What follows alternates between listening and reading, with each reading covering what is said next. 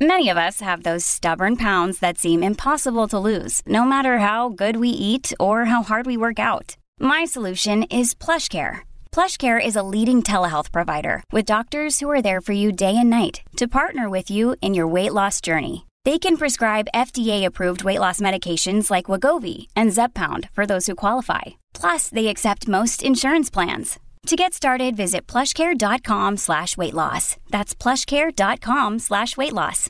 Welcome back. We have stormy weather, masks making a comeback, and the passing of a political leader. My name's Ike Morgan, and we're down in Alabama. In Alabama, spring break weather in December often has meteorological consequences. Yesterday, in the early evening and into the night, some storms popped up in parts of the state, causing damage in a couple of cases, reports AL.com's Lee Morgan. Now, Winfield, Alabama, in the western part of the state, was hit by a reported tornado that caused significant damage, and there also was damage reported around Rainsville to the east. Add to that reports of a tornado on the ground near Calera in Shelby County. The National Weather Service will be surveying damage to confirm any twisters. Keep up with news off of last night's storms and what to expect the rest of the week at al.com slash weather. Today and Friday we're given a lower chance of severe weather, but we still could see storms in places. Saturday is another day that we're all going to want to be vigilant as the likelihood of bad storms may ramp up again.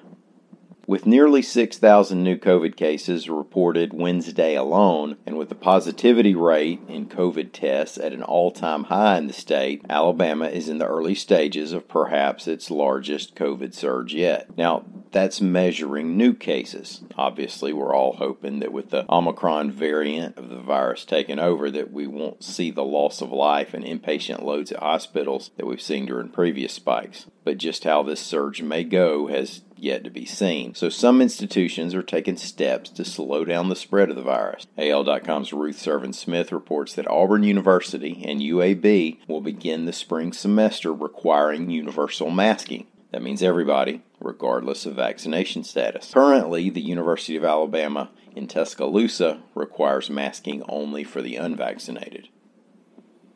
Longtime player in Alabama politics, Nancy Worley, has passed away, reports AL.com's Mike Cason. The cause of death was not immediately disclosed. Worley was most recently the state Democratic Party chair from 2013 until 2019, when she stepped down after a standoff between two factions of the state party ultimately ended with Chris Englands being recognized as the new party chair. Worley taught school for 26 years at Decatur High. She rose in state politics during two stints as president of the the Alabama Education Association, once during the early 80s and again during the mid 90s. She was elected Alabama's Secretary of State in 2002 and served one term. Joe Reed was a longtime ally of Worley's.